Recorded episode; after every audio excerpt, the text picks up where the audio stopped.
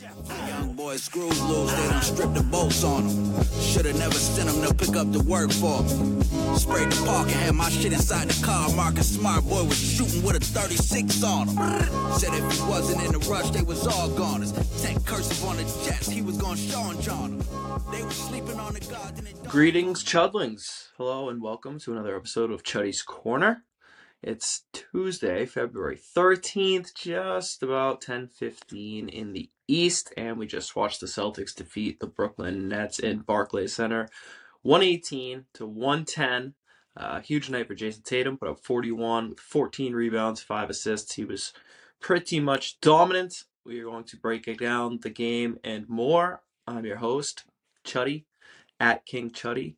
And special guest host tonight, we've got our boy Nick Piraino. Nick, how we doing tonight? Good. I'm back with my megaphone. Hopefully, my audio is a little better tonight. Can't handle another another swirly from dugouts, so just happy to, just happy to be back. yes, uh, we did. We're sounding a lot better tonight, so hopefully uh, everyone will be able to listen at normal volume, uh, not have to adjust it up and down as we take turns talking. But we appreciate Nick coming on. We're fine with giving him a hard time. Uh, he is supposed to be the tech guy. You know, he vouches and vets most of the equipment, so for him to continually be the source of most of our technical difficulties, despite appearing in by far the fewest episodes, is a bit of a head scratcher. But uh, it's something we'll continue to monitor as the show goes along. So. Uh, before we each keep talking about the Celtics and the game, reminders as always, please subscribe to the show, like, rate, review on Apple Podcasts, Spotify, Google, uh, Amazon, on the YouTube channel, and of course, chuddyscorner.com, one of the hottest up and coming websites. All kinds of content on there, weekly power rankings. We've had uh, all kinds of trade blogs. We had a nice trade uh, blog about the buyout market the other day, all kinds of other stuff going up there on chuddyscorner.com. And of course, you can find every episode on every show on every platform. So please get on there, uh, check it out, tell us what you think, get involved, subscribe on every platform. The more the merrier. You can become a super user if you're uh, subscribed on every single platform. You know, Podbean, Stitcher, all of those. So that'll get you some uh, some chuddy bucks that you can use to uh, vouch, get cash in for uh, a bit at one of the dugouts is chuddy bar parlay. So that will be huge for you going forward. Major giveaway coming down the pipeline. Stay tuned for that. Um, and also, of course, on all social medias, I'm at King Chuddy. Nick is at underscore Nick Piraino. Dugouts, right. who's not here tonight, of course, at Doug underscore outs. And of course, follow the show on every platform. It's at Chuddy's Corner. Uh, so again, great place to interact with us. Love uh, mixing it up with the fans. We've got a lot of great fans. We've had a lot of interaction lately. That is what we love. So uh, keep it up. And of course, on that chuddyscorner.com, you can also leave voicemails for us. We've been answering a lot of voicemails lately. Uh, we're getting some really good one. Think we got uh, one tonight about the game. We've got a few more. We're waiting to put together a mailbag segment, maybe during the All Star break, something like that. But anyway, good stuff. Fans, chuddy heads alike, please keep it up. We love it. Anyway, moving on. Uh, tonight's game. So, like I mentioned, 118 110 victory for the Celtics. Give you the quick breakdown recap of the game. Basically, Celtics came out uh, seemingly on a mission to get the ball down low.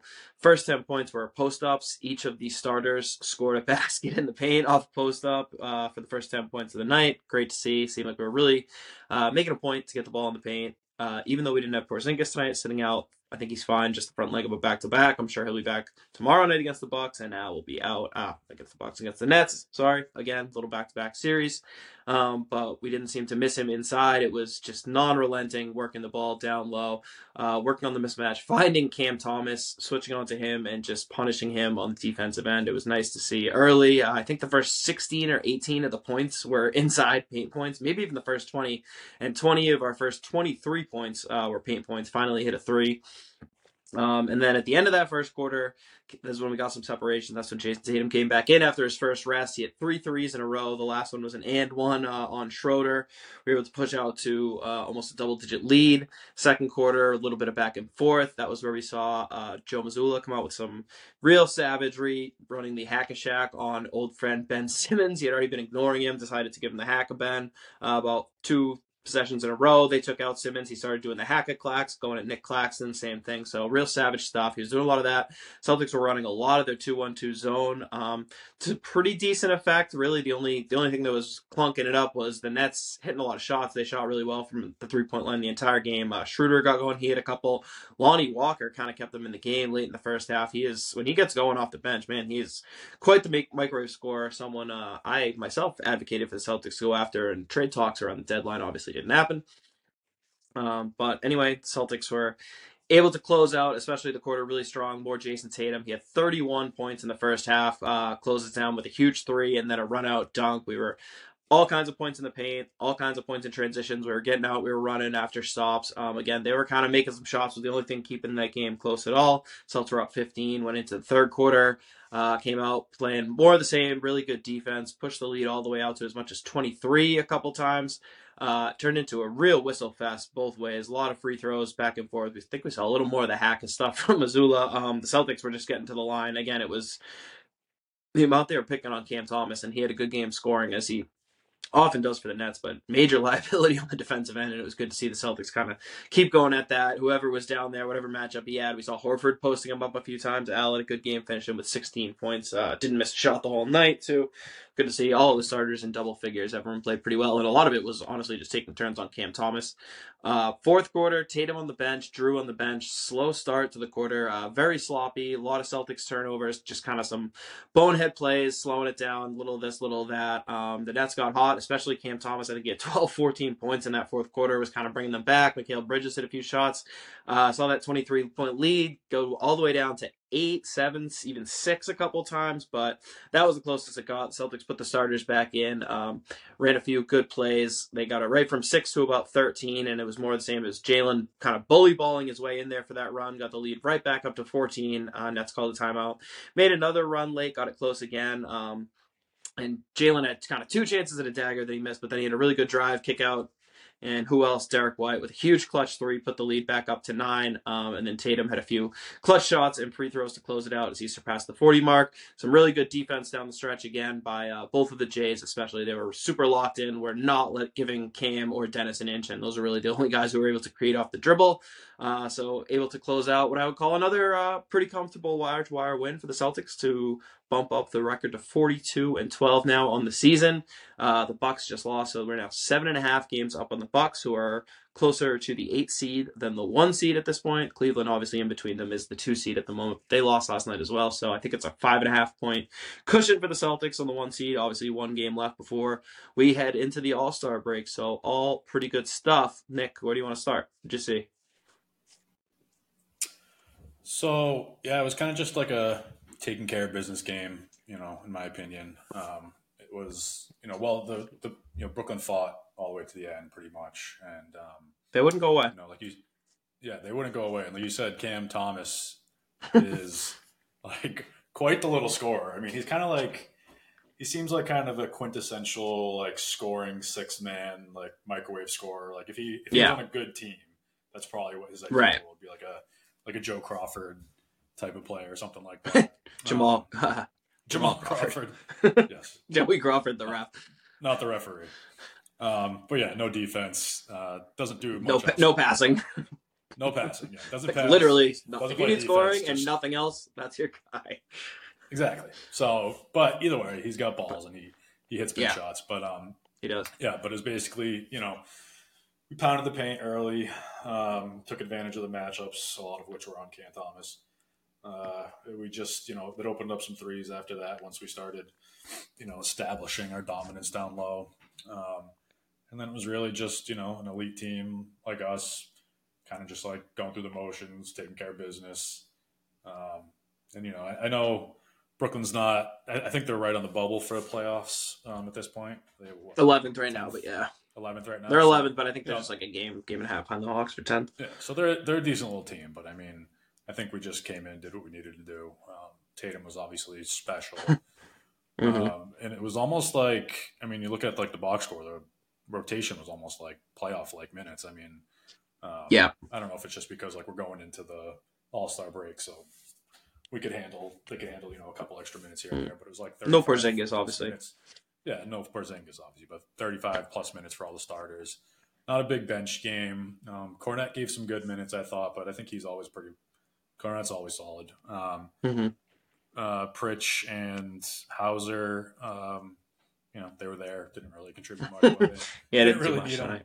Uh, Brissett was his normal scrappy self, but you know, it was it was mostly just the five starters, um, just taking care of Mhm. business. So, um, but yeah, I mean, other than that, I thought you know the uh, it was another also another quiet game for Derrick White until fourth quarter when he needs to hit some big threes. Yeah, which seems to seriously. always the case. I think he had like I don't know, he had like what three, six points or something going into the fourth. He didn't have many, and then No. uh, I was looking at like I was looking at his box score and I was like, geez, he's like it's another rough shooting night for him. And then all of a sudden, the Brooklyn gets it down to six points, and then right away, go to Derrick White, hits a three, and then that sort of righted the ship again.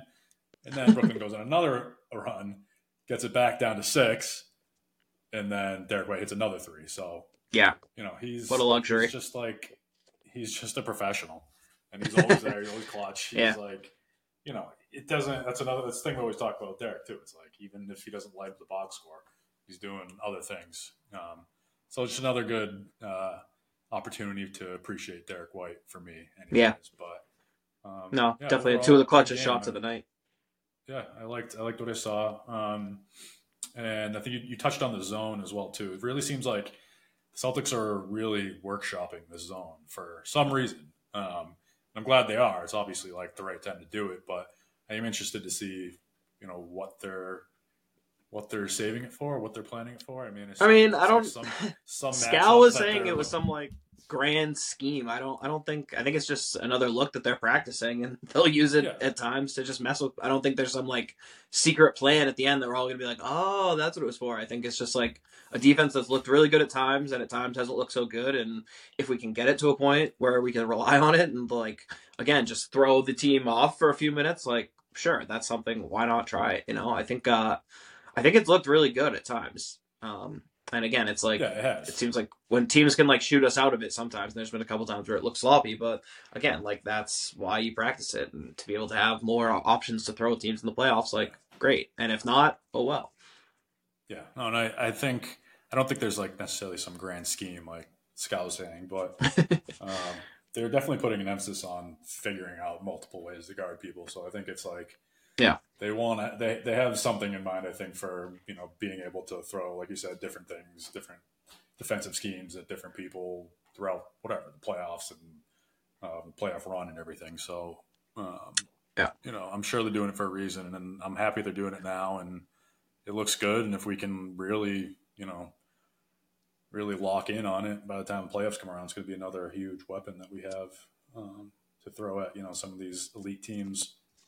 Mm-hmm. Um, yeah like i said just to mix it up just to give them a different look and take them out of a rhythm. It doesn't have to be like you said some like secret weapon that's going to change everything but you know you just kind of want to keep making adjustments keep keeping other teams on their toes and not let them get too comfortable and you know that's exactly the kind of thing you can do for two three possessions just to make them think twice and just kind of throw off what they're trying to do on the other end. So i think that's it's more of that than any like magic light at the end of the tunnel type thing for this zone so that's kind of where I'm at with it. One of the bigger parts of the zone, of course, Jrue Holiday, who's usually in the middle. He was again great tonight, 14 points, season high, 12 assists. I think he had five rebounds too. Uh, another guy, much like Derrick, uh, Jrue didn't have as many of the clutch shots tonight, but he was just rock solid the entire game. Um, he's so good at kind of knowing when that mismatch is there and going right into the post. Like he plays, he'll play like a center on offense when he gets someone like Cam Thomas on him. So you saw that a few times where he just backed him down right under the hoop. He'll lay it in, score around the hoop, hit a clutch three when needed, and um, obviously was great with his passing tonight. Um, so really, again, all the starters kind of had their moments, but at the end of the day, all about Tatum, um, doing it on both ends. I think was this uh, this seemed like it was maybe like uh, Jayson. Yeah, I saw your cute little straw poll Tatum kind of game tonight, where uh, came out and made a little bit of a statement after seeing those latest MVP results. I don't know, uh, but he was just awesome, um, doing it all again with against a team where the Nets like they're not great, but they do at least theoretically have a bunch of guys who should be designed to guard players like Tatum is one of their strengths. Like obviously Mikal Bridge is one of the best in the league. Ben Simmons, he can still defend his ass off. Dorian Finney-Smith even is like a big defensive wing.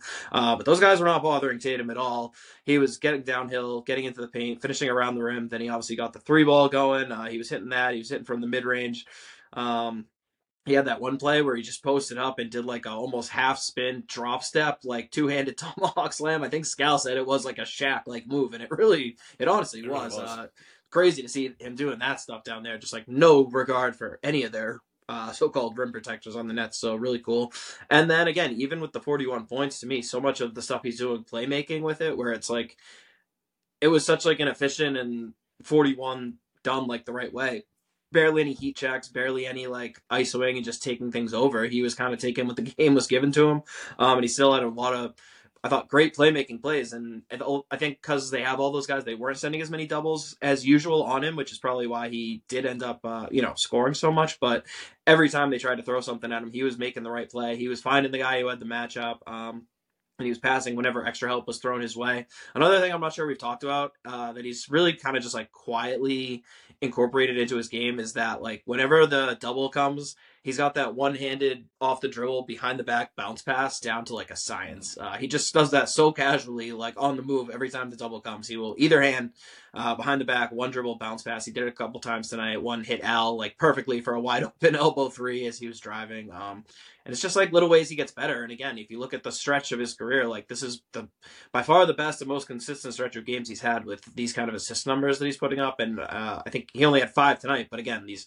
41 points, a ridiculous 14 rebounds with no KP in there. He's in there uh, rebounding his ass off, defending his ass off. Uh, five assists is low for what he's had recently, but again, I thought it was a really good passing game. So he is just absolutely doing it all on both ends and monster Tatum. I so good to see. He's uh, he's rolling right now. Yeah, Tatum's defense was something I wanted to definitely point out tonight. Um, and, you know, this was kind of just like a microcosm of his whole season, but he really is elite defender. And I mean, I think if, he has just as good a case as ever to make All NBA defense this year. Um, Not going to happen, but Yeah. agreed. I think he has a case. But I think Brown might Uh, make it over him, but yeah. you think so? Maybe. Um, I feel like Brown's been more kind of getting attention for taking on like the biggest matchups. But yeah, Tatum has been like a stopper, especially in the stretch when he kind of down the stretch of games in clutch time. But I just don't think he's get the just- recognition. to watch, you know, it's he uses his feet so well to go, you know, laterally, laterally vertically, whatever. Um, but he doesn't bite on pump fakes, which he and he just uses his length basically um, to, you know, just like stay with the players. He's a very patient defender. He's always in the always in the passing lane. Um, he's just like his patience on defense. I think is why he's um, so good, and obviously his strength too, because you know he can stay. He's fast enough where he can stay with the smaller guys, and he's strong enough where he can you know bang with the you know the bigs or whatever. But uh, his defense has just gone to a whole nother level as as well as pretty much every element of his game this year. So um, Yeah. I don't know. It's he's finally I think maturing and developed into that guy. And I mean, it's like it's it's all going to come down to you know if he wins it all or not. And I think that's kind of Yep. he said that himself. Uh, but I um, mean that's that's a that? Good testament to Morning where America he or something? has. It's a testament to where he has at his career. That that's you know Yeah. that's the level that the elite of the elite players are judged on. So you know that's like that's what comes along with the territory is being held to that ridiculous standard. So again, that shows kind of his place in the league where he's at the. He wants to be at the highest of highest levels, and yeah, to do that, you do have to win it all. Yeah, you can't like he's at the point where he's so good that people won't consider him to be any better unless he wins it all. So it's like Right. he could progressively get you know his game get improve every year, but if he doesn't Yep. win a championship, people are just going to be like, yeah, he was really good. but but uh, whatever show he was on, he said, you know, I think it was Good Morning America. Good Morning America. Yeah. So I mean, he he gets it. I mean, I think he's uh, you know, he wants to win it as much as anybody, and I don't know if there people have questioned his, um, you know, in the past have questioned his potentially his commitment to winning and you know what was really important to him. Um, and I think you know this year and last year he's just shown everybody that winning it all is his ultimate goal. Um, I Yeah. don't know. I just I don't think I, I just don't think there's any other way to to say it. See it right Yeah. now. No, I mean leading with like you said, defense and wanting to take the other team's best players down the stretch of games and shutting them down, taking on that responsibility, and you know, rebounding too, which is obviously a huge part of defense, especially when it's very important to this team, as we've seen the Celtics get themselves into trouble, uh, allowing O boards left and right at times in some of our worst games. So to see Tatum, especially again on a night where he is the center of attention on offense, scoring all those points, to be focused down there, snatching up 14 rebounds, most on the defensive end, like that's another another huge sign of kind of where he's at as a player and why he is so dominant. Again, I mean, it's funny in this modern age of ridiculous stats, 41, 14, and 5 stat line, we're kind of just like, yeah, like, yeah, he had, he had a nice game, like, nothing special, you know, like, this is a time where that would have been like an iconic performance. We're just like, yeah, he had a pretty good night. and, uh, what was a pregame? They said he's been he's averaged seven assists over the last seven games or something like that. Yeah, there you go. Insane. I think people are really overlooking his assist numbers the last yep. you know couple weeks, um, which I think you know not necessarily assists like the box score assist, but when you watch a game, I think that's usually when uh, you can tell a player is taken to the next level is when they've learned mm-hmm. how to make their yeah. teammates better. We saw yeah we saw glimpses of that last year, and I think it's just elevated to a whole new level this year. Where yeah, um, I mean, no, know, he's on he's on another level. We've beaten it to death on this podcast, but um, but he's yeah. I mean, it's just I think people need to appreciate his passing and uh, playmaking ability. Um, same yeah. with Jaylen. No, that's I mean, yeah. Everybody on the team could pretty much do it at this point. I think that's one of the reasons why we're so deadly on offense. So um, yeah, it's you know it's a nice and, and if he starts from the top like like with Jaylen uh, with Jaylen trickles all the way down to the bottom, makes people less selfish and makes players want to you know root for each other and see each other succeed. So yeah, that's the ultimate mark of a champion. So. No doubt about it. No doubt about it. Um, both of those guys, the playmaking leaps that they have taken, and again, when the when the thing when it did get down to six for the first time, it was kind of Jaylen who we put the ball in his hands, and we're running the offense through him. And again, he did a good job, got right into the lane. Um, another, he was only one for six tonight, shooting threes, and he had that one possession where he had the missed the three rimmed out offensive rebound bat, same shot rimmed out again it was just brutal uh, kind of shows the slump he's been in from the three point line but again the shots continue to look good i continue to like the shot diet he's taken they're gonna start following it at some point and um you know, despite kind of the three point shooting slump, like it's still it looks automatic when he's getting in there in the mid range. He made a bunch of kind of long, medium range, yeah. mid range shot, and he's still getting to the basket. And even with one for six, he still was like you know, not super inefficient from the floor. So he's not really letting him affect it. He had a, a couple of uh, rough turnovers that I didn't love down the stretch, but a couple of them were just offensive fouls that I thought were tough calls and kind of just a result of him being aggressive. I mean, that one on Schroeder in the last minute was could have easily been a flopping technical. I hate to see that when Brown was just kind of being physical. Um, but a lot of whistles tonight, a lot of whistles. Uh, but overall, kind of just a little nitpick there, I guess. Um, again, you know, just a solid, solid win on the road. Again, up as much as I think 23 points. Denver got closer than six. Um, so again, I don't want to hear anyone talking about how the oh they cut it close. Again, every team oh, makes a run. you're gonna hear but this is a good team, like you said, a team that could make the play in, play playoffs. They're playing better since the trade deadline. Like, not a bad team. They got hot. Uh, they shot, you know, better percentage than we did from free. They were up over forty percent for the game. Shot themselves back into it. Um, yeah, Celtics had a few moments of lapses, but again, the game got tight, and uh, like I said, cut it down to six with eight minutes left, and from there we won the last seven and a half minutes by two points. Did enough to win another uh, road win for the Celtics. That's five road wins in a row now. I think five, also a five game winning streak overall. So it's uh, every critique is is really a nitpick at this point. But Ben, we played down to our competition. We only beat the Nets by eight points. yeah, I know. This is, it's, a, this uh, is a moral loss. sin. Right. Clearly, when we see the Nets in the Eastern Conference Finals and we're not able, to, we come out flat, um, you know, that's going to be, it's going to be really rough. I'm an asterisk on this win at least, at the very least. yeah, moral victory. Uh, so I think if you if you go by the moral result of the game, the Celtics fell to, uh, I think we're like 19 and and I don't know 32 on the season or something. 19 and 33 on the season with another more and moral victory slash losses. So yeah, it's been a tough tough year for the Celtics. I don't know how they could uh, possibly overcome that or how anyone could have anything good to say about the team. You know, it's pretty baffling. Uh, um, only, anything uh, else about this one? Yeah, so um, the only other thing I really wanted to bring up was Al Horford. I thought he had a great game.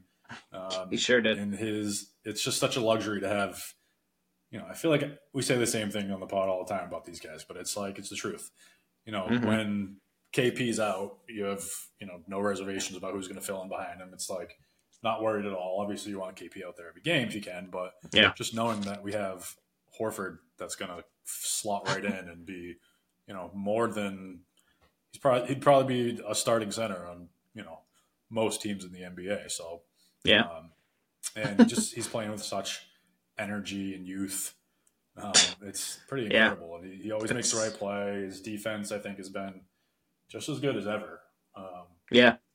and, Yeah, definitely. you know, that's pretty much the biggest. It's pretty much what we're asking to do more than anything. But I've heard, um, I've heard some very intelligent basketball people say that they're they were concerned about Al's defense.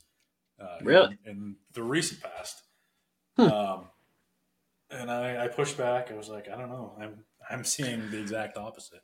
I think he can you know- still he can still dig deep when he needs to. Um, I Yeah, don't. Maybe it's not as consistent every night, but people i think a lot of people think like you know if at times if al gets blown by by a smaller faster guard they're like oh god he's washed he's old it's like no i mean that's gonna happen when or right. you know that's gonna happen once in a while and the fact Yeah. that he can stay with these guards and keep up with them you know more often Right. than not is good The I fact mean, we're still able not to gonna- switch him onto those guys and the and live with the results is the right thing. he's he, there's basically He's making he's people never work at- still for baskets.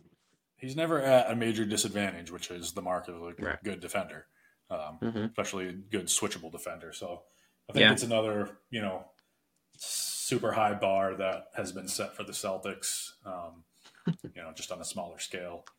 Um, but For yeah, sure. love what Al's doing. He's always making the right plays. Good. Yeah. He's, you know, he's Al. He's consistent. He's steady. He's love what Yeah. he's done for us. And he's, um, Don't take Al for granted. no, don't take Al for granted, and kind of goes along with like the whole Jrue Holiday thing, where you know he's probably, you know, they probably getting the Yeah. least amount of credit for you know the top A lot of six sacrifice. players on the, on the team right now. They've sacrificed a lot, um, Yep. And they're just like playing their asses off and playing well. So, Mhm. Um, Yep. Al had a huge basket tonight on that uh, post up where he had the mismatch. Immediately spun to the basket. The help came, and he kind of finished Mm. with that like awkward scoop layup over the both falling guys. It's huge yeah. basket down the stretch. Uh, again, I mentioned earlier, but Al's stat line of the night 16, 6 and 4, 6 of 6 from the field, uh, 2 of 2 from the free throw line. Like, just didn't, just almost like a perfect role playing game from Al uh, all the way around. Gotta love it. Uh, one of the things, Celtics were pretty dominant tonight. Points in the paint. I think they had 50 points in the paint. Came out and scored, tw- uh, like I said, 20 of their first 23 points in the paint tonight. Ton of post ups. And uh, I don't know if you caught it, but the announcers, Drew and Scal, were uh, throwing not so subtle uh, indirect shots at Kendrick Perkins all night. Did you did you catch that for Perkins Uh, calling out the Celtics? Well, Perkins I think was went on today and was calling out the Celtics saying they need to post up more. Um, and they don't post up enough, enough, and everyone kind of came back at him, showing him the Celtics post up numbers, how they're like second in the league, only behind Jokic. Um, and Jrue like is first in the league for post ups for guards. So they hit him with all these stats, but it seemed like, and we know because we've heard Joe take some shots before that, we know he kind of hears that stuff. So forced to wonder if he came out tonight and was purposely trying to stick it to Perk with all those post ups and points in the paint. But um, I mean, Well, I like a true, like a true we- we can do it all. Perk doesn't Perk doesn't let stats get in the way of a hot take. So Right.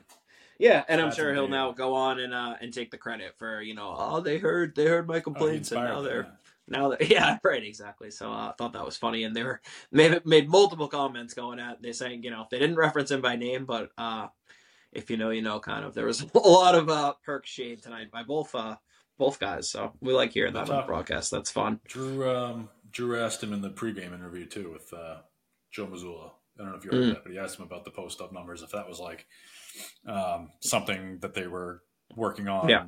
one way or the other this offseason, or if it was like a result of KP coming in, and if that was like, or I don't know, basically just talking about it. I'm- I'm sure that's why they asked him. Um, mm-hmm. started the whole Perkins troll right from the get. But, uh, yeah but yeah, yeah. I mean, obviously, when they're in the post, they're they're dangerous, and usually their best games come when they're playing inside out. mm-hmm. Uh, Well, they had the matchups tonight. You saw it all in the first half, getting it inside, getting it outside, getting it going in the fast break game. And that's, again, you know, it's 72 points in the first half. Took our foot off the gas a little bit in the second half. Didn't play as well uh, with as much pace and purpose. Only scored 46 in the second half, but again, enough to win um, and scored, you know, the points to put them away when we needed to. So solid effort. Yeah, could have probably gone out there and scored 130, 140, but didn't need it. We got to come back and do it again tomorrow night. Yeah, these these 70, uh, 70 burgers in the first half are really starting to Yeah, crazy. What was the. I mean, what was we- the Dick Life stat? Is the thirteenth or something of the season, which tied a franchise record? Season, the Celtics have scored at least 70 points in the first half. This That's crazy. Franchise record set during the 59-60 season. Mm. Yeah, that's So, uh, that's pretty good. One more, one more, and we'll uh, have that record, that 64-year-old record. Yeah, that'd be pretty cool. Um, yeah, and another thing that feels like we've almost like taken for granted that used to mean something, and now it's just like something that happens almost borderline regularly. So, pretty Yeah, cool if we don't stuff. score, Um, if we don't score 70, 70, I feel like something's off. If we don't score 60, I'm like, this is a disaster. Blow it we're up. broken. yeah, yeah, yeah. But, uh, that's uh, that's true. The bar has been raised, no doubt about it. I mean, you gotta you gotta raise it throughout the season. I mean, if you're playing, you gotta shoot higher. You gotta keep shooting higher. I guess so. I guess so. But uh, they keep doing it, so good for them. Um, you mentioned Joe and his uh post game interview and some stuff. I think we had a voicemail about uh Joe with some of his tactics and some other stuff. To, uh, is that right? Yeah, should I fire it up? Yeah. So who was this right, from? so we Do you got know? this hot off the press from let's see, Dante and Lynn. Okay. All right, Dante, what do you what do you got for us? Yeah, how you doing? Uh, first time, long time. Uh, saw a little bit Psycho Joe tonight. Uh, Joe just kind of begs the question: Would you rather fight one Joe Mazzulla sized chicken or fifteen uh, chicken sized Joe Mazzullas? Uh, I'll go ahead and hang up and listen. Thanks. Okay. That's uh an interesting hypothetical there. Thank you, Dante and Lynn, for the call. We obviously appreciate all our fans. Mentioned uh, how much we appreciate the interaction and engagement. Again, you can leave voicemails for the show at chuddyscorner.com. You'll see the little voicemail icon in the bottom right corner. You can uh, riff at us. You can talk about the game. You can vent. You can uh, basically talk about anything you want, including some of these hypothetical questions. So, I'm pretty sure uh, what Dante was referring to with Psycho Joe was how we mentioned all the uh, the kind of hacka Simmons and hacka clacks he was doing a lot in the first half. Um, it did feel a little bit savage. I mean, it's a good, it's a fine tactic. I think they went four for six from the line, so it didn't end up totally paying off. But I mean, it's it's a good thing to throw at people. It is definitely a little bit of a psycho move. So um, I guess uh, inspired by that psychoness, the question was if you'd rather fight one chicken the size of Joe Mazzulla or 15 Joe Mazzullas the size of a chicken. Uh, Nick, I'll give that one to you first. I mean, I, I don't even think it's close. Obviously, I don't want to fight 16 Joe Mazzullas of any size. I mean, one one uh, Joe Mazzulla sized chicken doesn't know jujitsu, um, so I'm pretty sure I could at least outsmart it. But um, yeah, no, those 16 Joe Mazzullas would fuck me up pretty good. I'm sure. So um, I'm going Yeah. with the one large chicken I'd rather fight. Yeah, uh, I'd like to disagree with you here and get into a bit of a debate, but I'm just not sure how I can. Like you said, I mean, can you, if you can imagine a coordinated team of mini Mazzullas all doing different jujitsu moves on different part of your body, that just sounds miserable. And I think like a, an army of small Mazzullas would be actually super Yeah. deadly. So that's uh that's kind of a horrifying thought. I think you'd need it to probably be at least three of the Mazzulla-sized chickens before I'd actually maybe start to consider. But um, yeah, You know 15 of those- those little Joe Mazzullas. I don't, I, I don't, wouldn't even know where to begin. That'd be You hell. know, those little Mazzullas would scratch and claw and bite and everything too. They would, you know, sh- they would show no mercy. So Yeah, Um, yeah, that doesn't sound like a fun fight at all. yeah, so that's that's where I stand. I think we're on the same page there. And thank you, thank you, Dante, again for the Yeah. phone call. Yeah, This, we uh, love the. voicemail Uh, box is filling up. It's it's uh it's a lot of fun. I mean, we're like we keep saying we're gonna keep getting to it more and more. Um, I think maybe hopefully we'll bang a few out during the All Star break Mhm. when we have some more time. But um, yeah, I mean it's a lot of fun. Drop a drop a voicemail. yes, uh, thank you again, Dante and Dante. If you're listening, uh, love the hypotheticals. See, see if you can get one. You know, that'll give us a little more a second thought. Again, I just think uh, 15 little Joe Mazzullas doing jujitsu is is probably too much to to rival there. So again, thanks for the call. Um, we appreciate it, and we love Psycho Joe, and we love our fans like Dante and Lynn. So thanks again. Um, all right, we ready to move on to some around the league topics? yeah, let's do it. You got anything uh, specific you wanted to bring up for around the league, or want to hear me riff on mine? no, no, this this is all you. I'll riff on.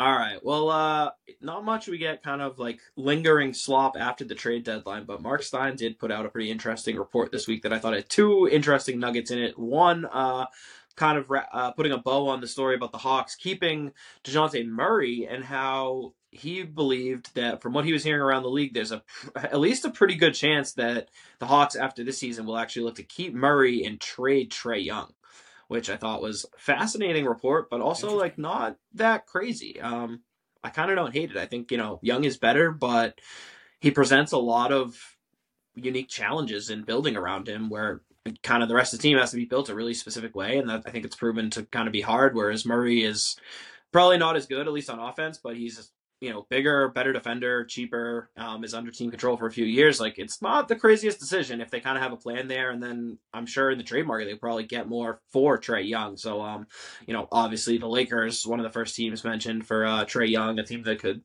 you know, theoretically uh, take him. But the leader, I think Stein said, was San Antonio. So to pair Trae Young with a, a, a defensive anchor like Wemby, uh, put those guys together, that would be obviously insanely fun. Um, and I'd love to see the Spurs make a move like that to try to get like really good, really fast around Wemby. I think I even hypothesized that earlier, maybe yes. on a pod, that that would be like a fun thing all around. Um, so I don't, I don't know if that. it's if it'll happen, but it sounds somewhat realistically. So yeah, our very own King Chuddy brought that up a long time ago. Um, yeah, Chud Which obviously would be great, and I don't hate the I don't hate that. Um, I don't hate yeah. that for the Hawks either. I, I right? You know, I've never been a huge Trae Young guy. Um, he's obviously incredibly talented and you know, very good at basketball, but like you said, he's just he's limited. He's not a defender. Um, mm-hmm. They haven't really gotten better during his tenure there. Basically, I mean, at any point, they've had some years better than right. others, but I mean, it's not like they're trending in the right direction. So he right. doesn't seem like the guy that you can build a team around or a guy that could be your best player. Yeah. Um, and also I, I think yeah.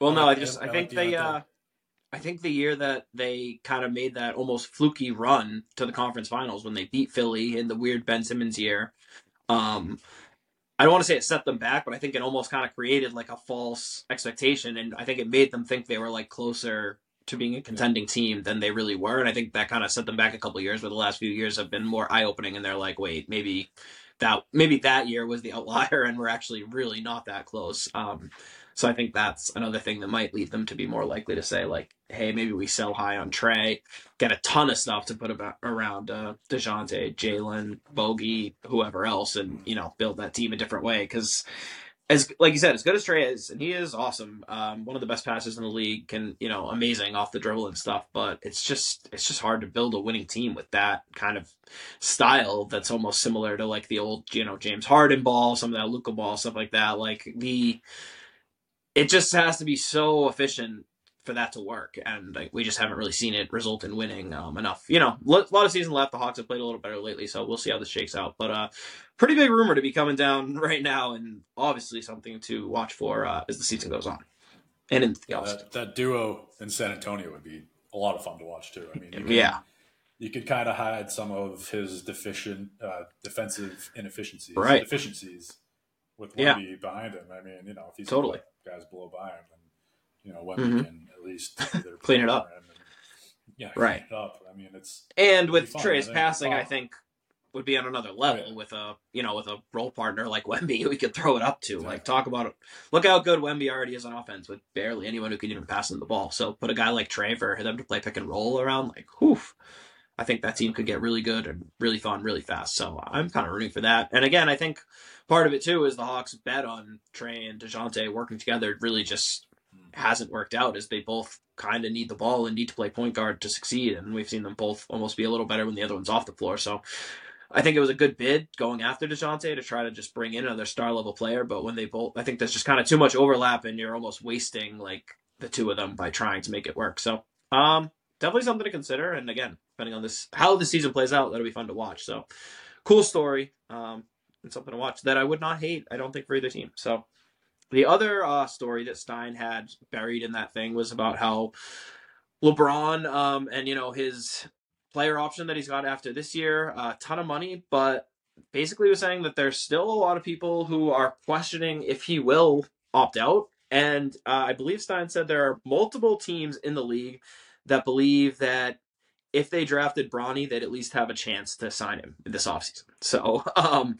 crazy story again. Bronny still projected as probably like a second round pick or whatever, but I think this is, you know, another fascinating thing to watch for. I'd love to know what teams uh, told Steiny Mo that they think they, they have a chance at signing him, um, and whether that's just total irrational confidence or um, not. But I mean, I don't know. With the the way things have gone in LA has obviously not been super great. I would love to see, you know, if a team like the Knicks, who's been obviously flirting with, they've kind of both been flirting back and forth, I'd say, recently, LeBron and the Knicks. So, um, you know, if a team like that goes out and drafts Bronny and then tries to, to make a bid at LeBron in free agency, or, you know, Philadelphia is going to have a shitload of cap room, he'd look, make a lot of sense between Maxey and Embiid uh, for a title run. So, you know, one uh, one more thing, and it's always kind of LeBron thinking, hey, if he's if the Lakers aren't going to be title contenders and he can't beat the story that way, he'll he'll find another way to do it. So I don't know. Do you think there's any chance he actually would leave LA this offseason to go play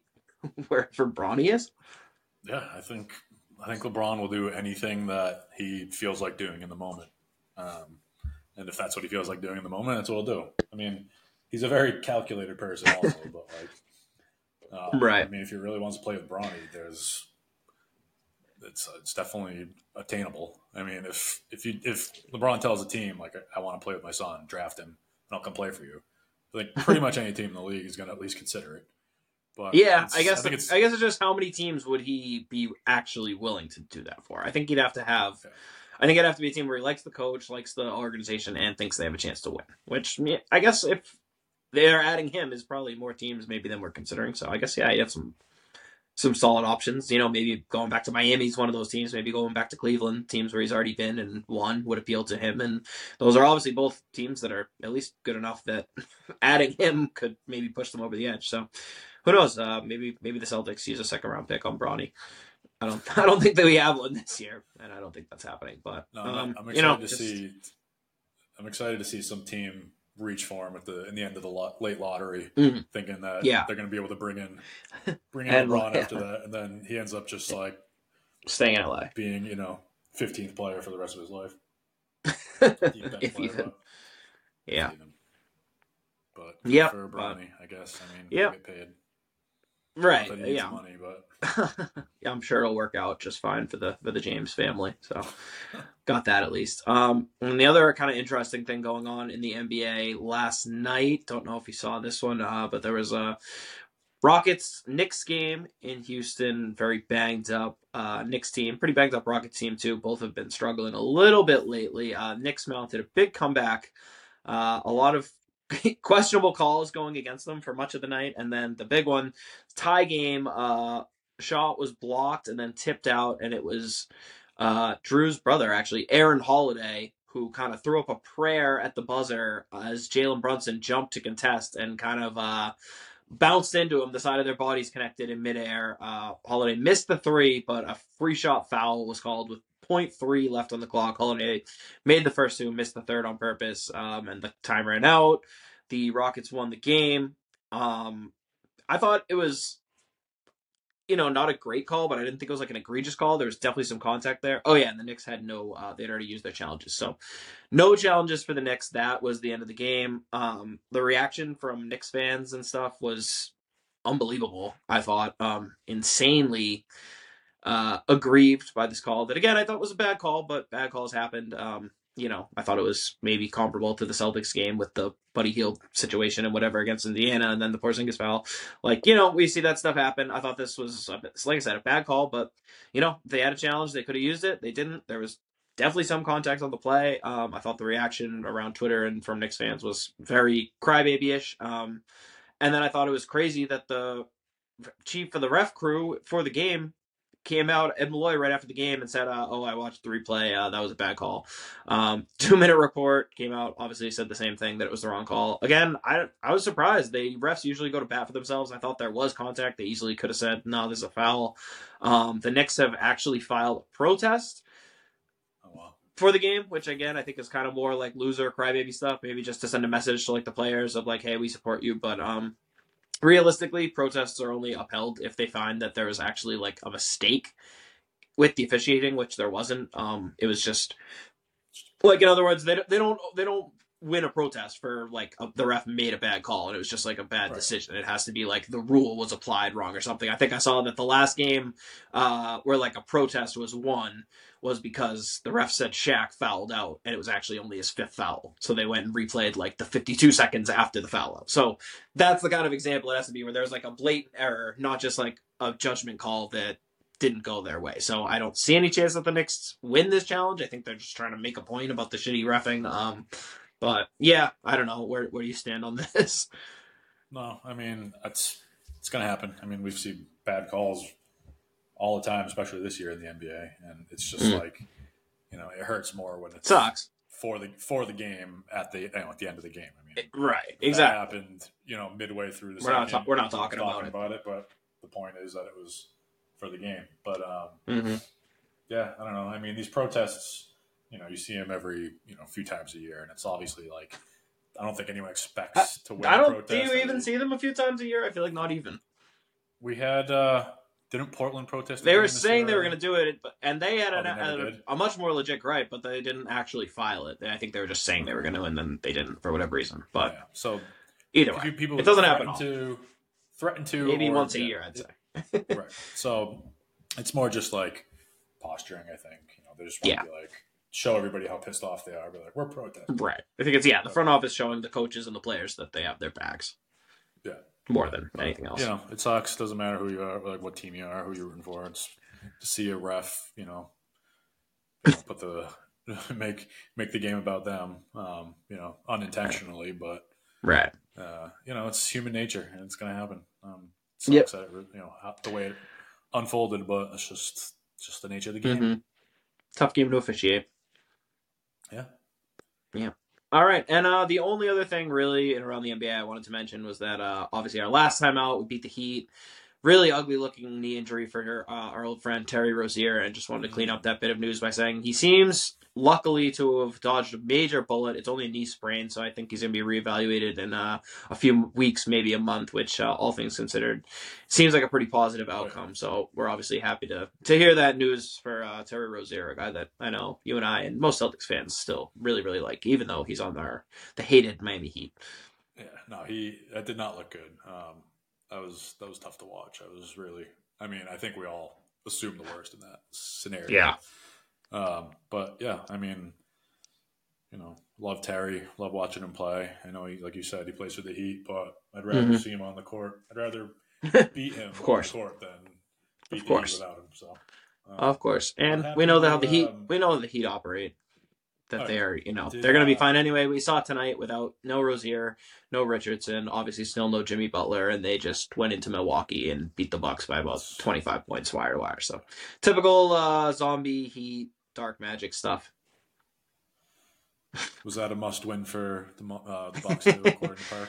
Right. No, they got their must win uh, out of the way last night against the Nuggets, Okay. so they uh they are good. They had permission to get absolutely dominated at home tonight. Not a must win at the all. clear in the clear It didn't it didn't matter at all game. Yeah. They were in a can lose situation, obviously. So that's uh more Kendrick Perk uh talk, guys, if you are picking up on that one, who called the Nuggets Bucks game last night a must win for the Bucks and got uh, rightfully shredded by basically everyone else. So uh but yeah, that's are really it. Title favorites again. Yeah, that, yeah, exactly. So that's uh that's kind of that for around the NBA. Not a ton going on, and of course we will be back tomorrow night, Wednesday night, to clean up this uh home and home mini series back in Boston tomorrow night.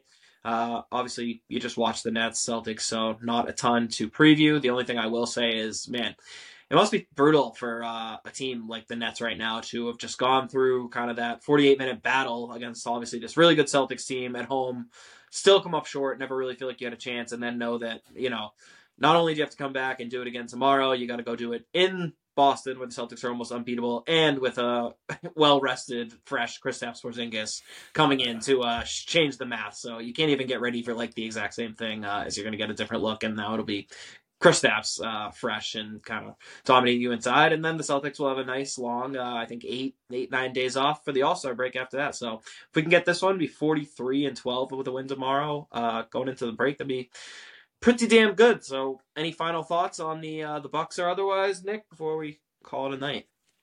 No, no, that's all I got. Um, like you said, feel bad for the Nets having to do the same thing over again, but with Kristaps Porzingis tomorrow. So, uh, Yep. I don't know. I mean, Nets are a feisty little team, so I'm sure they'll play their hearts out. But uh, yeah, I mean, good luck. Well, good luck. That is a good way to put it. So, uh, thanks as always, all of you Chudlings, for joining us tonight uh, for another episode of Chuddy's Corner. Again, if you're not already, please go follow the show, subscribe to the show, rate, like, review, leave uh, you know, a message for us anywhere you get your podcast, Apple, Spotify, obviously the big two. Subscribe to the YouTube page, leave some comments, give us some likes on YouTube. All the episodes are up there. And of course, all things Chuddy's Corner are on chuddyscorner.com the new home for all things Chuddy's Corner. You can find it all there. Uh, great place for all kinds of stuff. And of course, that's where you can leave voicemails. Thanks again to Dante and Lynn for the voicemail he left tonight about Psycho Joe. We love that. We love all the engagement from our fans. Again, at Chuddy's Corner on all social media and on Twitter. He's at underscore Nick Piraino. I'm at King Chuddy. At Doug underscore outs is Doug outs. He will be back tomorrow night. Have a great night and peace out, Chuddy heads. Good night, Chudlings.